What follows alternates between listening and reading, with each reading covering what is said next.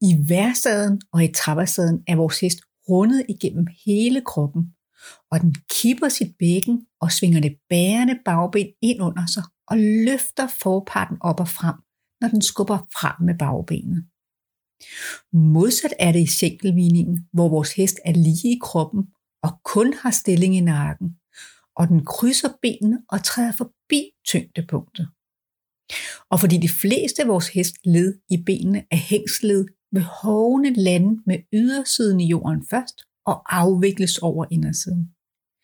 Men hvis skænkelvinding ikke har nogen biomekanisk gevinst, skal vi så helt udelukke den fra vores træning? Det er det, jeg vil fortælle om i den her episode. Velkommen til.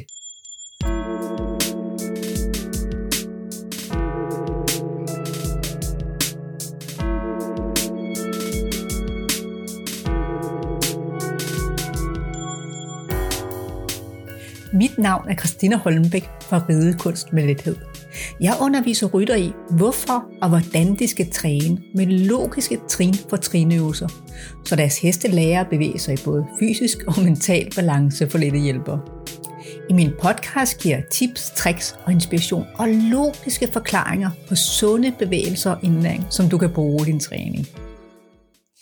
Der er altså mange ting, der taler imod at træne skænkelvigningen, Både at vores hest ikke får løftet ryggen, fordi den ikke kipper sit bækken, og fordi den lander skævt og afvikler hovene skævt, hvilket belaster ledene. Den lægger vægt på det bærende forben, som kommer til at stå skævt i jorden, og alligevel kan øvelsen have nogle virkelig gode fordele for os. Når vi for eksempel skal lære vores hest at gå i en vasade for første gang, kan det være en fordel for os at lære sænkelvindingen først. For hvis vi ingen erfaring har med sidebevægelserne, er det et stort spring at starte med vasaden, som biomekanisk er en kompleks øvelse for vores hest. Skænkelvigning indeholder en del af de samme elementer som vasaden, så når vi har lært den, kan det være langt nemmere at kaste sig ud i vasaden. Hvis du vil høre mere om vasaden, kan du høre episode 22, Værsaden, sådan lærer du din hest at gå i balance. Skænkelvigning kan også være en god øvelse, hvis vores hest tidligere har lært at holde balancen ved at gå frem på forparten og lægge sig på tøjlen. Hvis vi starter med at indlære vasaden, så vil risikoen være, at vores hest går ind mod midten, og vi kommer til at sidde og trække tilbage i tøjlerne, fordi det er svært for vores hest at regne ud, at den skal træde til siden ved at runde sig igennem hele kroppen, kort sin underlinje og kippe sit bækken. I skænkelvinding skal vores hest træde til siden, og fordi bagbenene krydses, så bliver det mere logisk for den, at bagparten ikke skal skubbe den hen over forparten. Så selvom skænkelvinding nærmest kan lyde skadelig for vores hestkrop, kan vi sagtens ride den i et roligt tempo i skridten. Og fordi vi ikke rider på hårdt underlag, så vil ydersiden af hoven synke ned og støtte sig underlaget. Så øvelsen ikke være skadelig, når vi træner den med omtanke. Hvis min hest ikke har nogen skavanker eller tendens til at spænde i ryggen og skubbe sig frem på forparten, og jeg har erfaring med vasaden, så går jeg direkte til vasaden. Men jeg indlærer altid fuld sidelæns fra jorden af, og det kan jeg starte på, når min hest har lært at flytte sin bagpart og sin forpart i balance. Fuld sidelæns har som skænkelvinding ingen gymnastiske fordele, men øvelsen skærper min hests kropsbevidsthed og koordination. Og når min hest lige så nemt kan træde lige frem og træde fuldt sidelæns for lette hjælper, så er det langt nemmere for den at forstå sidebevægelserne. Jeg starter med at stille min hest, så den kigger lige imod væggen. Og så flytter jeg skiftevis forparten et skridt, og så bagparten et skridt til siden, indtil min hest træder et fuldt skridt til siden. Det, der normalt sker, det er, at min hest træder til siden, men mister balancen, fordi den endnu ikke har lært at aktivere sin koremuskulatur. Og den i stedet holder balancen ved at spænde i overlinjen. Og det opdager jeg hurtigt, fordi min hest vil begynde at træde frem imod væggen. Og her er det vigtigt, at jeg konsekvent bremser og bakker min hest og holder en pause. Når jeg hjælper min hest tilbage i balance igen, men til sidst regne ud, at den kan holde balancen ved at slappe af i overlinjen og aktivere sin underlinje, og den kan sætte benene ud til siden.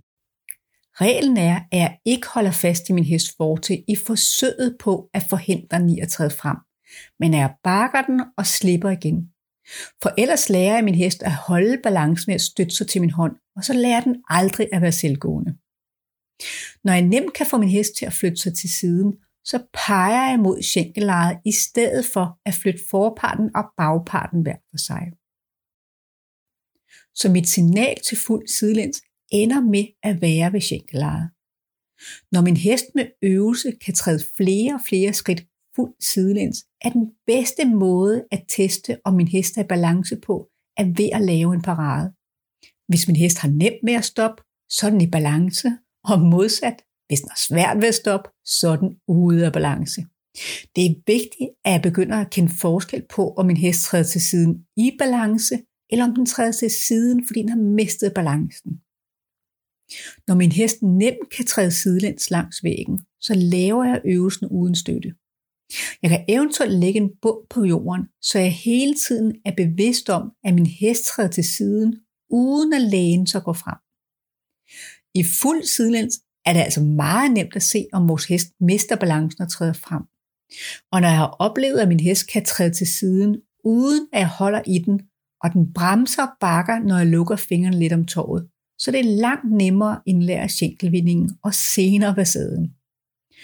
For hvis jeg har behov for at holde fast i min hest fortil, så er det altså et tegn på, at den har mistet balancen og spænder i overlinjen. Når min hest nemt kan skifte mellem at gå lige frem og træde fuldt sidelæns, så begynder jeg at flytte den sidelæns over diagonalen i en skænkelvinding. Fordi min hest stadig krydser benene, er det ikke en fysisk udfordrende øvelse for den, som hvis jeg lavede en vasade, hvor den også skal lære at lægge vægten tilbage på bagparten. Når vi skal over diagonalen, er det tit mere udfordrende end fuld sidelæns, fordi vores hest både skal bevæge sig fremad, imens den træder til siden. Så for at få øvelsen korrekt, skal jeg skiftevis kigge på punktet, jeg er på vej imod, og kigge på min hest, så jeg kan vurdere, om den træder stabilt sidelæns, og at den hverken går for meget frem, eller ikke går lige i kroppen. Hvis jeg ser, at min hest går for meget frem i forhold til punktet, vi er på vej imod, så kan jeg prøve at løfte hånden med tåret lidt op. Og hvis min hest sænker tempoet, så kan jeg sænke hånden og fortsætte. Men hvis min hest går imod min hånd, så skal jeg lave en fuld parade, for så har den mistet balancen. Det er vigtigt, at jeg ikke forsøger at skubbe min hest sidelæns, selvom jeg sikkert kunne. Men det afgørende er, at min hest lærer at bevæge sig let og ikke behøver støtte. Vi skal se, at forparten træder hurtigere sidelæns end bagparten, så bremser jeg forparten ved at trække let i toget imod mig, så bagparten kan nå at svinge på plads. Jeg øger gradvist trækket toget ind til bagparten er på linje med forparten, og så skubber jeg blidt hovedet tilbage, som en hest er lige i halsen igen. Det er vigtigt, at jeg ikke forsøger at drive på bagparten, for det vil bare skubbe skulderen endnu hurtigere sidelæns. Det kan være fristende at lægge tøjler på, men det er et symptom, at skulderen er hurtigere end bagparten. Årsagen er, at det er bagparten, der skubber skulderen. Så derfor skal jeg først bremse forparten ved at trække let i toget, og så kan bagparten svinge på plads. I starten er det normalt, at vi oplever, at vores hest er meget ustabil. Den skifter imellem at gå for meget frem og være for hurtig med forparten, eller den begynder at gå sidelæns med bøjning i halsen. Men jeg retter bare én ting ad gangen og holder hele tiden øje med, hvor vi skal hen. Og så roser jeg min hest, så snart den er stabil og træder til siden, uden at have behov for korrektion eller for støtte. Når min hest kan gå stabilt i skænkelvigningen fra jorden af for et løst tog, så starter jeg med øvelserne for ryggen. Også for ryggen vil jeg vælge at lære min hest at gå fuldt sidelæns langs væggen, for det giver mig erfaring i at flytte forparten og bagparten for sig, og at bremse og bakke min hest, når den mister balancen og går frem. Det er så vigtigt, at jeg ikke forsøger at presse min hest sidelæns, men at jeg lærer at flytte min hest for et let tryk med skænken og med tøjlen. Fordi min hest kun flytter sig et skridt ad gangen i starten, så har jeg god tid til at orientere mig, og jeg kan nå at registrere, om min hest har mistet balancen og trådt frem. Jo mere rutine jeg har i at se på min hest, se på retningen jeg skal i, og beslutte mig for, hvilken hjælper jeg vil bruge, jo større er chancen for, at jeg kan flytte min hest i balance for lidt hjælper. Det vigtigste i fuld sidelæns for ryggen er, at jeg ikke kronisk trækker tilbage tøjlerne for at forhindre min hest i at gå frem.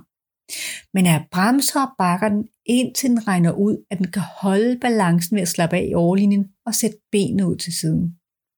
Det er virkelig ulogisk for vores hest ikke at gå i den retning, den kigger i. Så jeg skal virkelig rose min hest for alt, den gør i den rigtige retning. Det kan godt være, at det ikke er perfekt i starten, men bare jeg kan begynde at mærke, at min hest flytter sig, og den kan holde balancen med mig på ryggen, det er et stort skridt i uddannelsen.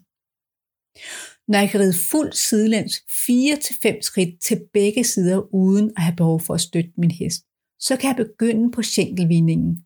Og den nemmeste måde at komme i gang er at lave en parade på starten af midterlinjen.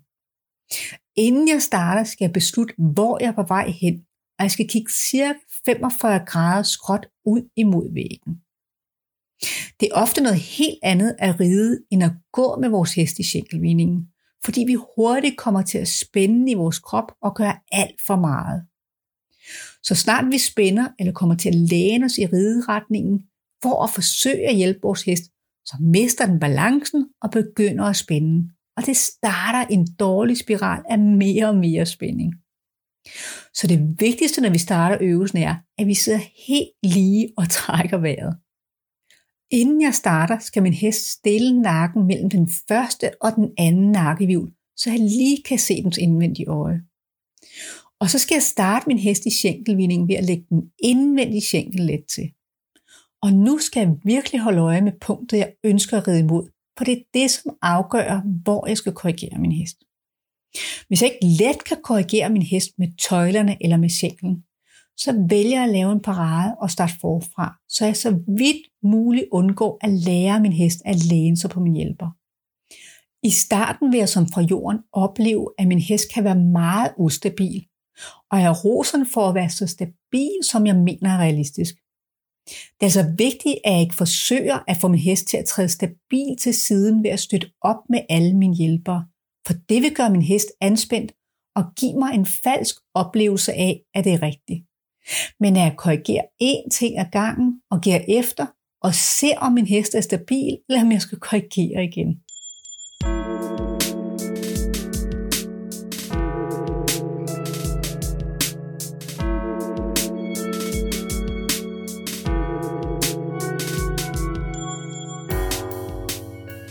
Tusind tak, fordi du lyttede med.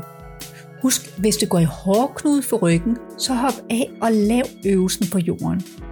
Det kan være enormt bekræftende at se sin hest træde let til siden, når vi bare peger på skænkelaget. Fordi det ofte går op for os, at vi gør for meget, når vi sidder på ryggen. Less is more.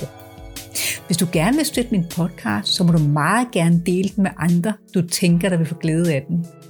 Og for at få det nyeste fra mig, er du meget velkommen i min lukkede, men gratis Facebook-gruppe Redekunst med lethed. Trin for trin fra nemme grundøvelser til samling.